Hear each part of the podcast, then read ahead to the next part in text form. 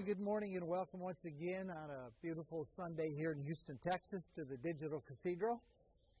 Glad that you could be with me today, and I hope as we get into the Word that you can follow along. We're going to work hard uh, this morning at developing some kingdom relationships and maybe look at some things from uh, some slants and dimensions that maybe you hadn't thought about.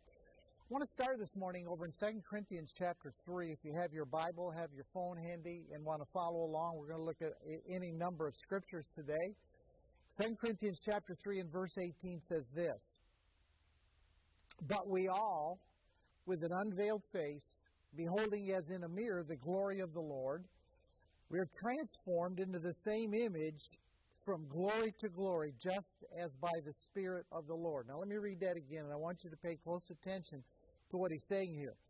He's saying, but all of us, when we have an unveiled face, he said, we behold as in a mirror, we're reflecting back, we're seeing the glory of the Lord, and he said, we're being transformed into the image that we're seeing in the mirror. We're being transformed from glory to glory, just as by the Spirit of the Lord. Now, there's a key in that verse that I think that we all have to get a hold of, and that is the fact that it all hinges around the fact that our face needs to be unveiled. The key in the verse is the elimination of any veil, anything that would stop us from seeing into the mirror clearly and plainly without any obstacle. Now, what I want to talk about this morning might, on the surface, seem to be pretty black and white, pretty cut and dried. However, as we look at it, in lieu of all of the changes and adjustments that are going on within the sons and the daughters of God, sometimes it really isn't all that simple. These veils that he's talking about in Second Corinthians chapter three and verse eighteen have a way of winding themselves into our lives and causing us to see into the mirror with a distorted view. So I want to deal this morning with two things, both of which are a given that have to be done if we're going to move effectively and effectually in the Spirit. And if we're to effectually move into the things that are going on, if we're to uh, be effective in what is going on in, within the body of Christ, within the sons and daughters of God today. So we're going to look at two things, and we're going to look at them in some depth. First thing I want to look at this morning is the elimination of any bonds that we have that are rooted in our soul. Now, when we talk about a bond, a bond is something that ties two things together. A bond, when we're talking about it uh, in our context this morning, we're talking about things that tie us or pull us or draw us to the natural world. Things that we would say have we have a common bond with Uh, with Babylon over. What, what is it that influences our life and our action on a, on a soulish dimension? We can look at fears, insecurities, habits, attitudes, people, um, uh, circumstances, our job, business. I mean, there's a myriad of things that when we look at it, oftentimes try to influence and pull us by our soul into, into directions that we don't really want to go. And I'm not speaking necessarily about evil things or bad things. What I'm speaking about are things that, that try to influence us, things that ultimately want to control us and move our focus off of spirit back into soul. They, they act as what Paul called in that eighteenth verse, they begin to act as veils that inhibit us from looking into this mirror of liberty and being conformed into the image of Christ that we have a heart's desire to be. Now, the second thing I want to look at is an integration of our soul and our spirit. So we're looking at two things today. We're looking at eliminating any bonds that we have, any soulish bonds that we have, things that are not necessarily evil, but influences that try to pull us or drag us in a direction of soulish activity that inhibit our spiritual perception. And the second thing I want to look at is how to get our, our soul and our spirit integrated in together. Because the truth is, we are spirit. We're spirit. We're totally, fully, one hundred percent spirit. We've got to get this soul guy into a position where he actually does not compete with the spirit anymore, When we talk about the soul, we're talking about our mind, our will, our emotions, those influences. We want to get our life into a position where our soul is not competing with the Spirit, but the Spirit actually has precedent. It is the one that is in control and has a, has a position of dominance. In First Thessalonians chapter five, Paul puts this, in, I think, into a good divine order. In First Thessalonians chapter five and verse twenty-three, he says this. He says, "Now may the God of peace himself sanctify you completely." I mean, separate you. This is, this is what we're talking about this morning, getting ourselves separated completely, right? Separated from soul into spirit, separating ourselves from influences, from pulls, from draws, not necessarily evil. Sometimes they're, they're very good. Sometimes they're from people that we hold very close to us, but they're influences that try to uh, move us and, and influence us and even control us in ways that are not directed by the Spirit of God. And so, so they're hindrances. So he says, I pray that the God of peace himself would sanctify you, separate you completely. And now watch, I, I think he puts it in good divine order here. And he says, that I, and I pray that your whole spirit, first, soul, and body be preserved blameless at the coming of our Lord Jesus Christ. Then in verse twenty-four, he says, he who calls you is faithful, who will also do it. So I see this alignment of spirit, soul, body, of spirit being, being the one that is in the primary position, and the soul coming, our mind, our will, and emotion, serving the direction of the spirit, and our flesh then just living out the direction that the spirit has for us, as it's undergirded by our mind, our will, and our emotions. Now, this is an act. This is an action of the Father that comes by grace. It's not something that we can do ourselves. So Paul points out in that twenty-fourth verse, faithful is the one who called you, who will also bring this alignment in, into your life and create this, this right divine order. Everything we're talking about this morning is based on your ability to see in the Spirit and to keep your life uncluttered. In the body of Christ right now, there's no question about it that He has, he's a, he has a call on us to leave this, this realm of soul and flesh and move into the control of the Spirit. Jesus said, whatever is born of flesh is flesh, and whatever is born of spirit is spirit. The dimension of spirit, this dimension of spirit that we're moving into, is known by experience. The way of sons and daughters is to have an experience, is to have an encounter in the Spirit. And then out of that experience, out of that encounter, out of that revelation, then will come an understanding of what you have just encountered.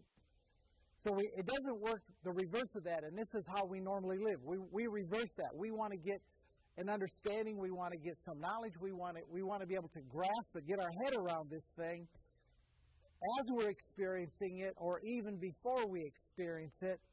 And so the Father's coming along, and he, he is saying, no, that's, that's not the progression. That's not the way we're working. He's teaching us that true learning and true knowledge is not what we understand with our mind. Those things vacillate. They're things that maybe today you thought were true, and certainly science told us one hundred years ago, fifty years ago, there were certain things true.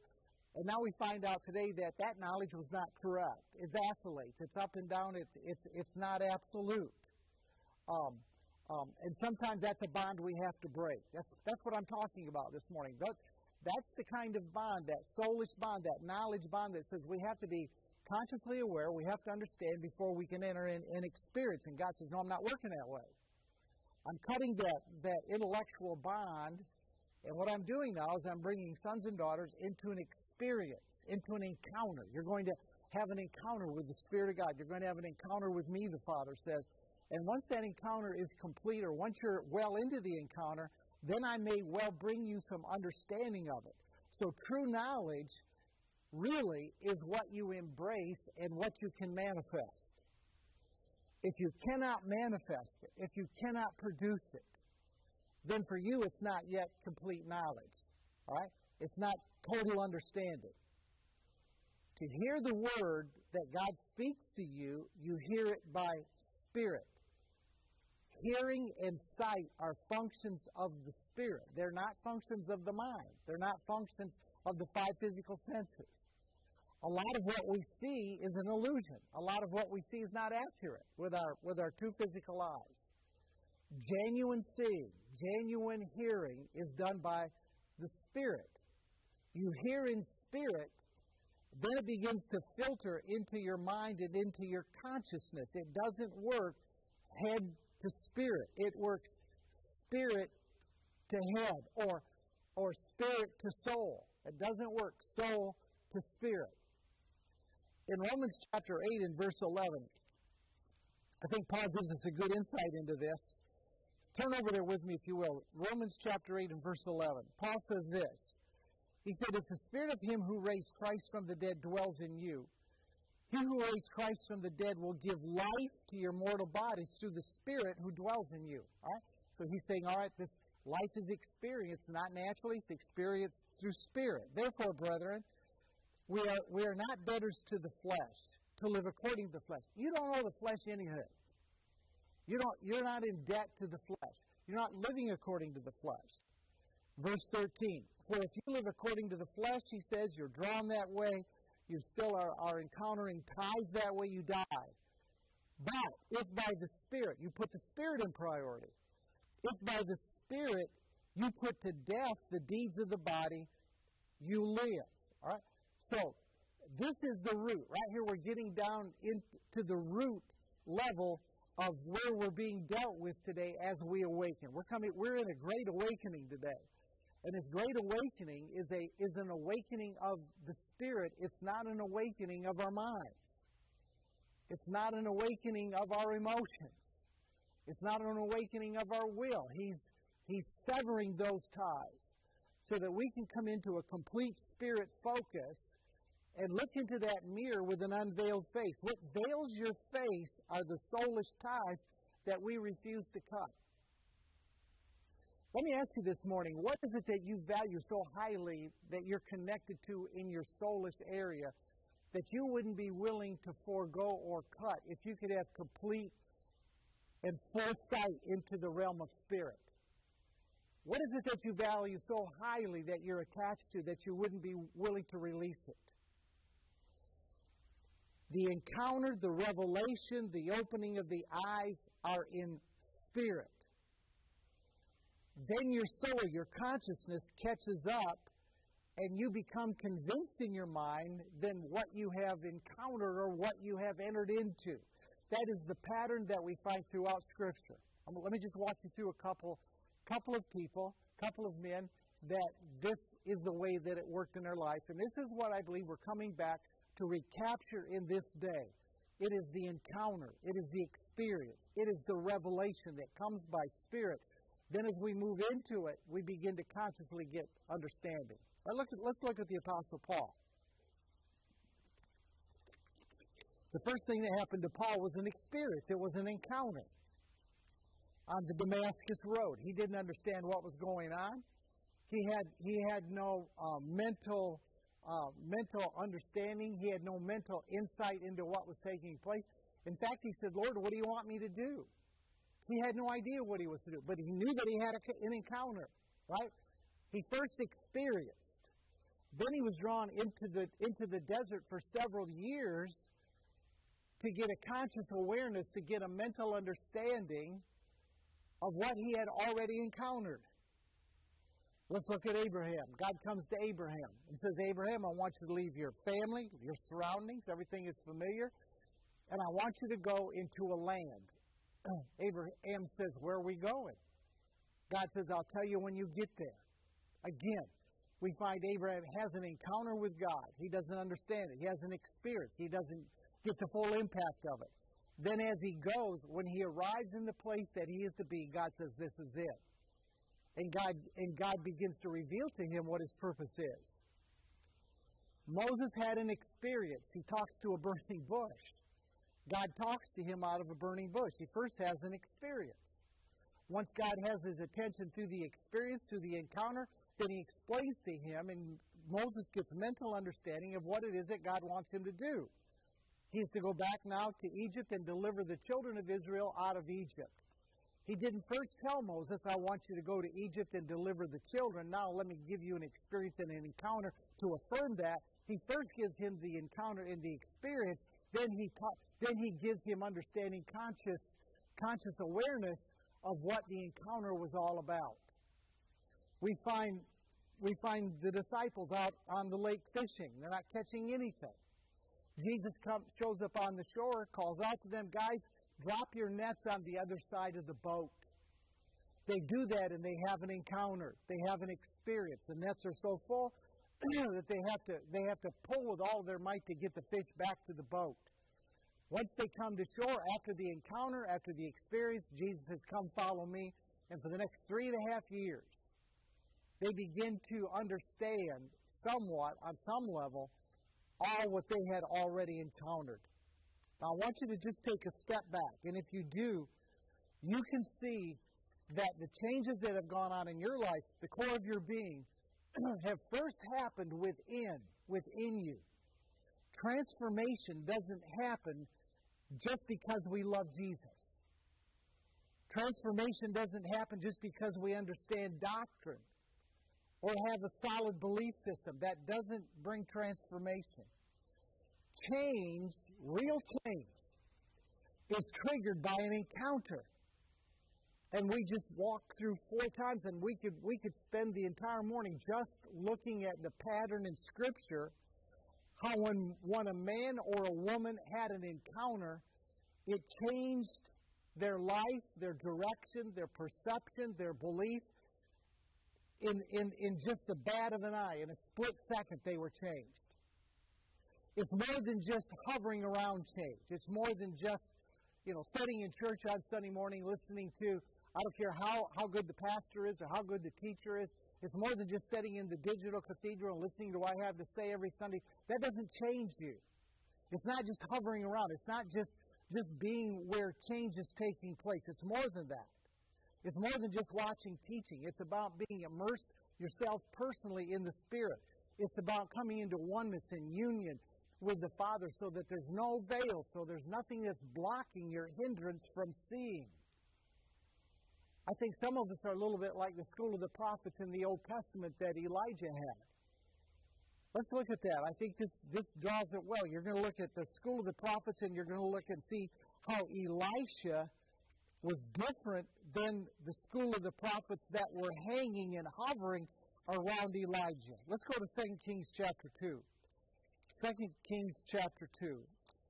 And we're going to read the first seven verses of uh, Second Kings chapter two. Let me just get over there so that I can read this for you. I hope you're following along this morning. Second Kings chapter two and verse one. I want, I want you to see the distinction here between Elisha and the school of the prophets. Because I think I think we, we think sometimes if we could just get under the right teaching, if we could just listen enough or read the right book, that we will be changed. Now, that's not what's going to change you. What's going to change you is an encounter. It's And the encounter arises out of union and oneness and saturation with the Spirit. It arises out of intimate fellowship with the Father. Watch, watch this. Second Kings chapter two, verse one. It says, it came to pass when the Lord was about to take up Elijah into heaven by a whirlwind, that Elijah went to Elisha from Gilgal. And Elijah said to Elisha, you stay here, please, for the Lord has sent me on to Bethel. Now, watch, watch, look, watch, watch Elisha's response. Elisha said, as the Lord lives and as your soul lives, I won't leave you. I'm not just going to hover and watch this at a distance. So they went down to Bethel. Now, I'm kind of reading between the lines here, but I think the old man Elijah was kind of pleased that Elisha wouldn't hold and stay. I think the old man Elijah was kind of happy that Elisha went with him.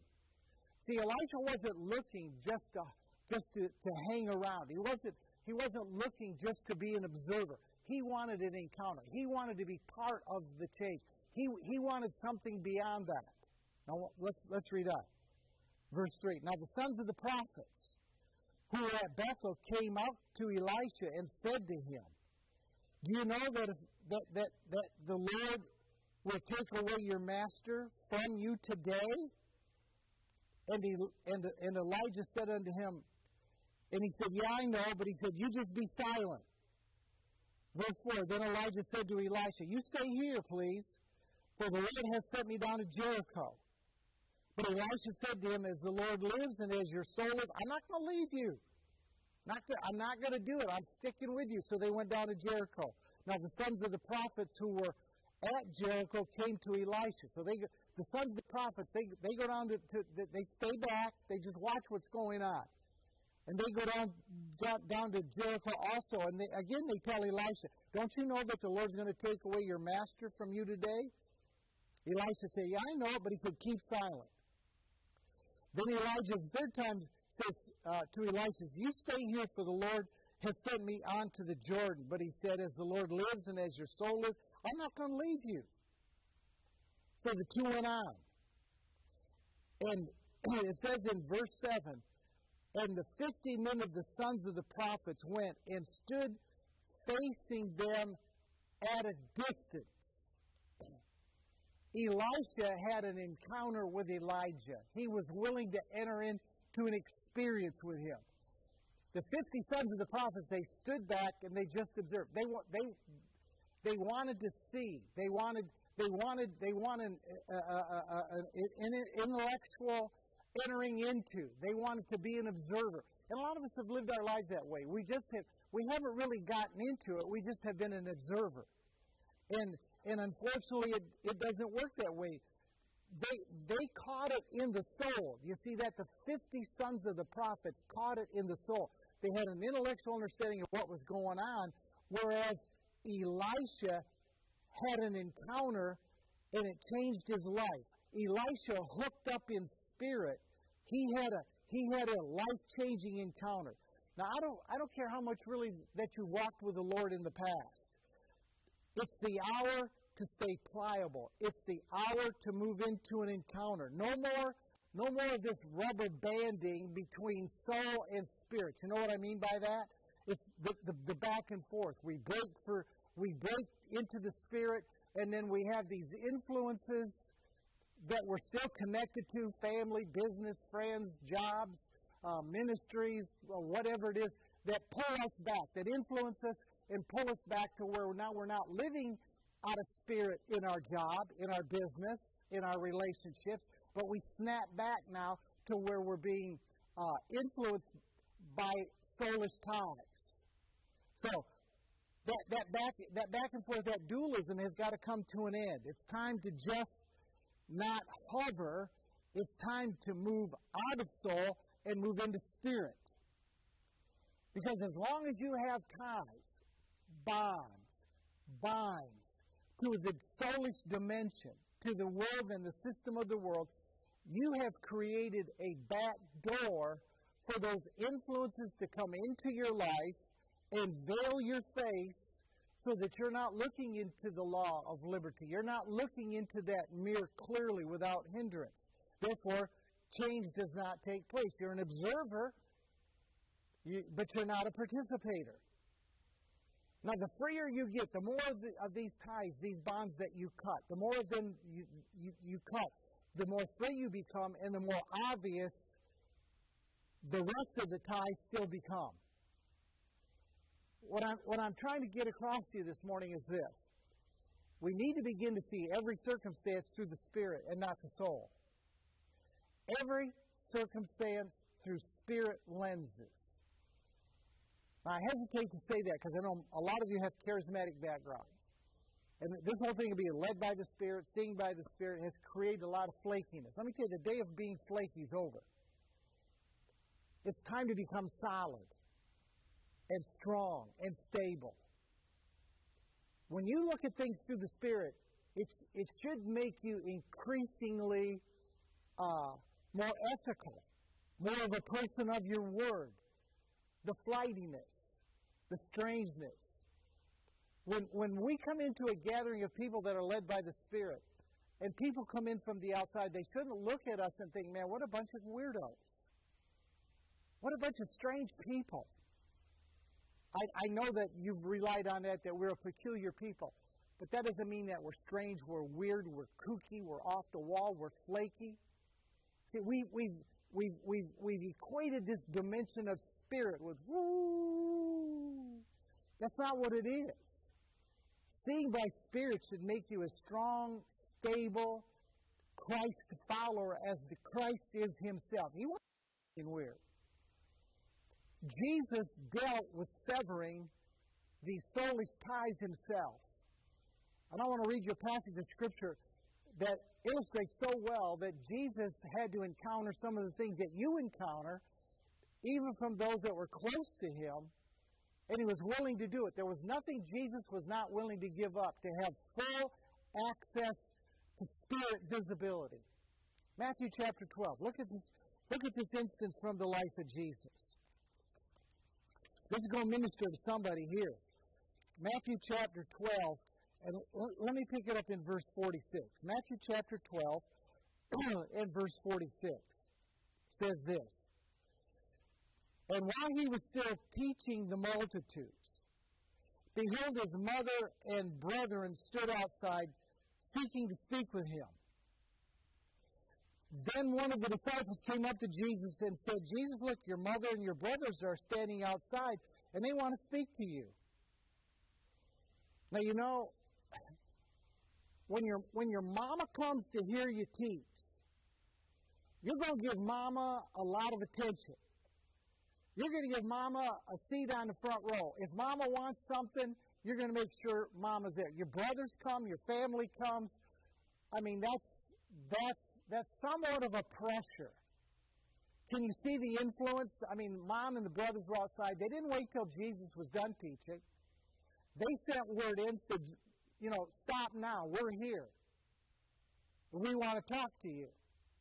So Jesus, watch how Jesus severs that influence. Jesus said, who is my mother and who are my brothers? And he stretched out his hands toward the disciples and said, here are my, my mother and my brothers. For whoever does the will of the Father in heaven, that's my brother, that's my sister, and that's my mother. Now, when I used to read that till I, I, I had a, a revelation of what Jesus was doing there, I thought, man, that's a little bit harsh. I mean, was he really being serious? I believe that he was as serious as when he told one of his closest friends, get behind me, Satan. He, again, in that situation, when he told Peter, get behind me, he's saying, Peter, you're not going to control me. You're not going to influence me. You're not going to tell me what I can do and what I cannot do. Only the Father has that right. So in Matthew chapter twelve, Jesus is talking about kingdom relationships. He's talking about breaking influences that try to pull us. Jesus said, true, here's what he was saying, bottom line. He said, true relationships are born out of the Spirit. They are Spirit-driven. Family, friends, business, bonds that exist because our paradigm is shifting. You know, those ties that we hold most dear sometimes have got to be severed. Sometimes they can become almost like family can almost become the Achilles heel to what God's trying to get across to us. And as long as we are so influenced by family that we're not willing to sever the tie and move, move from them, we have a veil over our face and we can no longer see into what the Father is trying to tell us. Our thinking is still, see, our thinking is still in the process of aligning with His thinking. We, we break bonds. We say, okay, look, I'm going all out. My family will not influence and control me, my business, my job. I break those soulish ties. I look at things through the Spirit. And as soon as we break them, then the rubber band tries to pull us back into those old influences again. So why aren't we more effective? Because we're still seeing men as trees. We still got something over our eyes that's not allowing us to see clearly. So here's the deal. Here's the deal. There, there is a very deep level of deliverance underway right now in the body of Christ. With the sons and the daughters. Very deep. And it's needed. It's highly needed. And so My prayer this morning is that the Father would show you what He is saying to you clearly. He would pinpoint those areas of soulish connection so that when He speaks, you can hear it clearly. I, I'm not talking about what He says to you through the Bible. I'm talking about what He speaks to you personally. Right? That's, that's what's able to separate the spirit from the soul. In Hebrews chapter four and verse twelve, it says that the Word of God is quick and powerful and sharper than any two-edged sword, dividing asunder soul and spirit. Right? He's not, it's not talking about the Bible in Hebrews four twelve. It's talking about the Word that God speaks to you directly. It's able to distinguish. When He speaks to you, it will cut through. And it will lay open. You'll see what is of soul, what is of spirit. And He'll show you. Here's, here's where you're still connected soulishly. Here's where the influences are. Here's what's holding you back from seeing into the Spirit perfectly. Here's where the back door is still allowing those soulish ties to come in. And you say, well, I always thought that was talking about the Bible. No, I tell you it's not, because in verse fifteen, in verse fourteen, thirteen, I'm sorry, in verse thirteen, the next verse, it says, after it says that the Word of God is quick and powerful and sharper than any two-edged sword, dividing asunder soul and spirit. It goes on in the next verse and says that He is, He is the discerner of the thoughts and the intents of the hearts of men. So the two verses in context are talking about Him dealing with you directly, all right?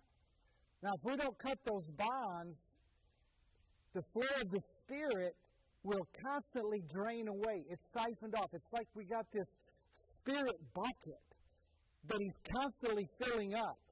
But we have these holes in the bucket of soulish ties, and what the Spirit is trying to move us into and say to us is draining out faster than what it can be filled. All right, that's some good theology. That's some good belief. Now let me just put some legs to this for you. Let me put some legs to this word. How, how do you implement this teaching? Let me tell you how. His word to you comes alive when the Spirit brings a depth of seeing and hearing to you. That, that seeing, that hearing is born out of an experience. It's born out of an encounter. In other words, you have an encounter with Him.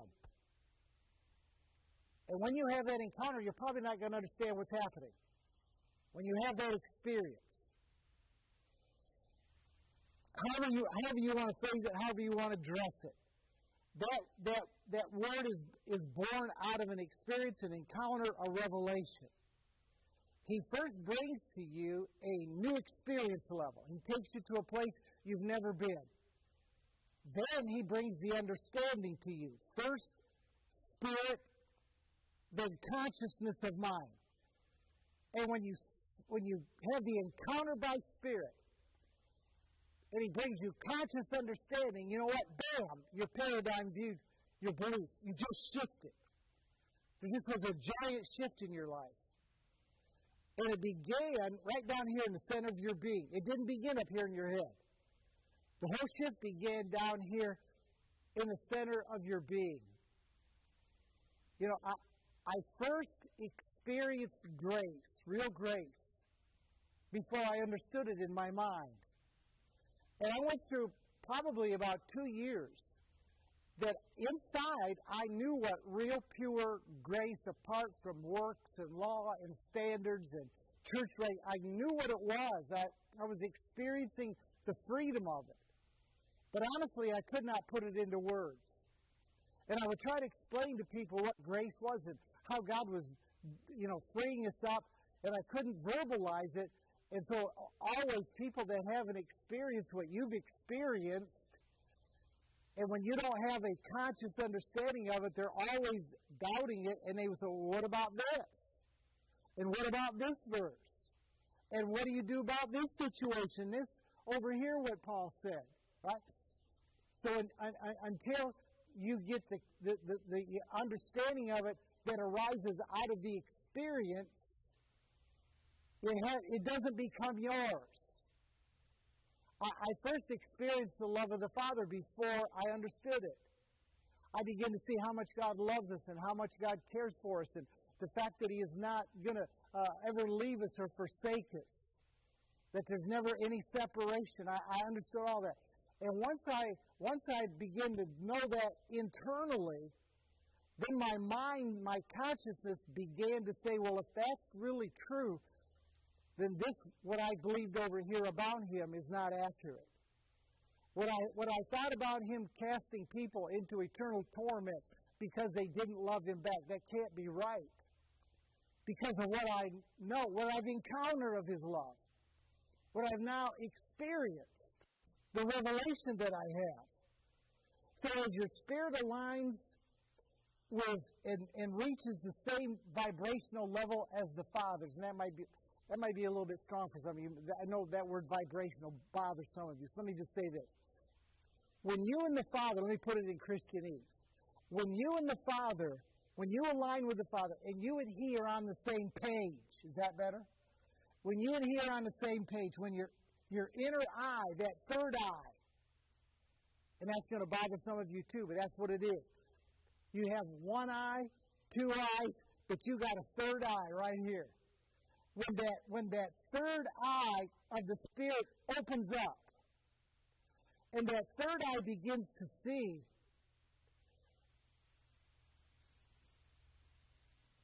and you begin to experience, you know what it does? It sets you free. And the more you experience, the freer you become. Now, the freedom isn't necessarily physical. It's, it's freedom. It's the change in the framework of your spirit understanding. Right?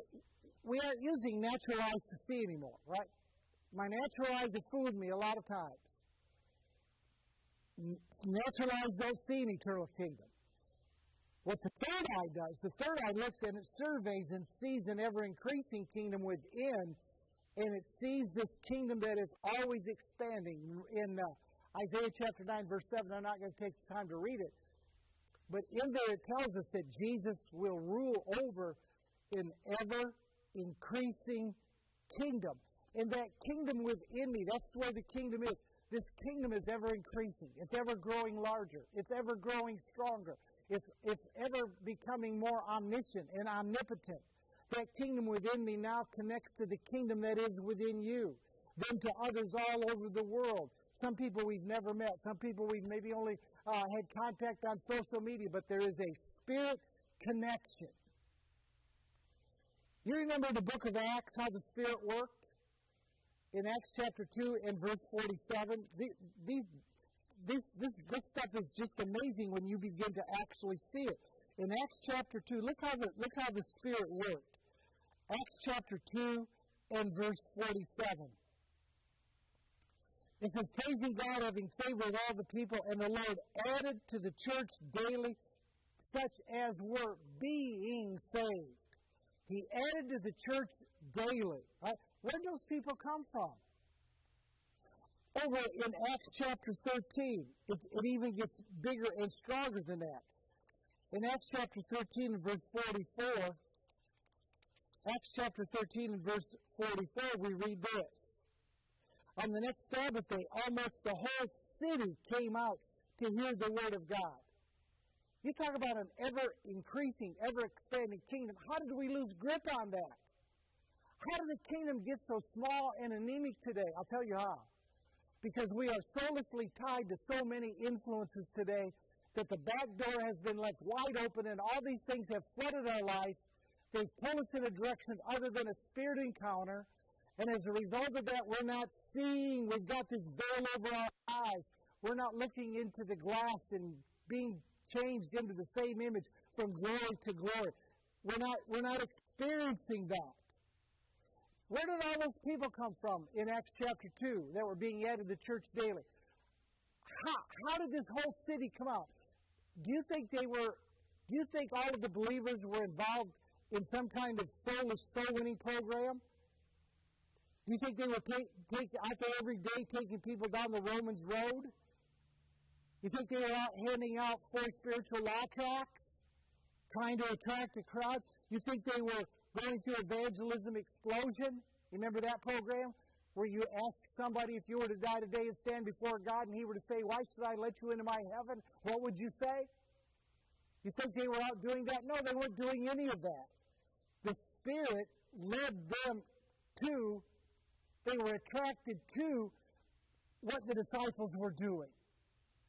You know, I, I believe in Acts chapter one, let me come back to the very beginning on this Acts thing, because I think it's being repeated again today. In Acts chapter one and, and verse thirteen, it says this, "And when they had, had entered, they went up to the upper room. And it was all the people that were in the upper room, James and Bartholomew and the ladies and the women." And it says in verse fourteen, "They all continued one accord in prayer and supplication." All right? I think what we're seeing today, I think we're encountering another upper room experience as we connect by spirit. These guys in Acts one were coming into a spirit connection. Those days that they spent in the upper room were spent, I believe, cutting all of the ties they had to everything that had influenced them in their life up to that point. And when they were all clean of that, they, they came into one mind, into one accord. I think we're coming into that upper room experience again today, and I'm not talking about a physical location. I'm talking about a spiritual abiding as one, as one people that are bound not by soul but by spirit. I've experienced it. Born of the ability to see and to ascend together in spirit. See, you can't join the upper room any more than you can join the body of Christ. It's a doing of the Lord. He's forming and creating His people. He's adding as He brings them together from every corner of the earth. I mean, just look at the Digital Cathedral. We have people that are on here all week long that are from every state, from nations all over the world. I, I'm not drawing it. I'm not doing it. It's not my ability. It's a drawing and a pulling together of the Spirit today. See, we aren't having church. We're not joining a club. He's drawing sons and daughters together. He's bringing relationships born of the Spirit. He's reaching into your heart, and He's creating spirit bonds with other people that are seeing what you see. Maybe you can't put a word to it. Maybe you're like I was when I first got, understood, when I first had a revelation of grace, had an encounter with grace, had an encounter with the love of the Father. I couldn't put words to it. Maybe you can't explain it. But I will tell you this, what we've come through is all preparation for where we're going. It's preparation for what He still wants to do further within us. All right, listen closely, and I'm done. Listen carefully. There's so much more to experience and understand concerning this continual change that we're going through. Don't try, don't try to stop the change. Embrace the change. The, the, the, the, the day of flaky pseudo experiences are done. The Father is working into our lives a solid encounter birthed by the Spirit that is bringing stability and strength into our life. We're into another level of soul bond-cutting deliverance, a deliverance within our thinking that will take us and step us over the line from soul into spirit. I really believe that. I believe we're leaving entirely the soulless dimension, and we're moving into a place of spirit. And I think it's going to become so strong, listen to me, it's going to become so strong that we will see by spirit more clearly than we have seen by natural sight. As He breaks every last hold, every last influence. And again, let me say, it doesn't, it doesn't mean it's sin or bad. Some of the, some of the toughest influences to get by are like what Jesus had to get by with His family. Every relationship born of the soul will eventually be removed.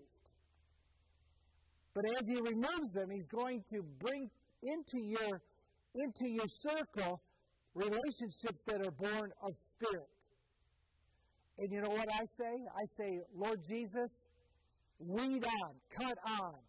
I prefer that it be sooner rather than later. Let's get on with it in Jesus' name. Amen? All right, I think we'll stop right there for today. We'll, we'll kind of tie into this a little bit next week. Next week, I want to talk to you about uh, omnipresence meets grace. So as we step over into this realm of spirit out of soul, there's some things that we need to be aware of and renew our minds to, and I want to get into that next Sunday morning. Again, it's good to have you with me. I'll see you Wednesday night on Wednesday Night Live on my Facebook page. We thank you for being with us today on the Digital Cathedral.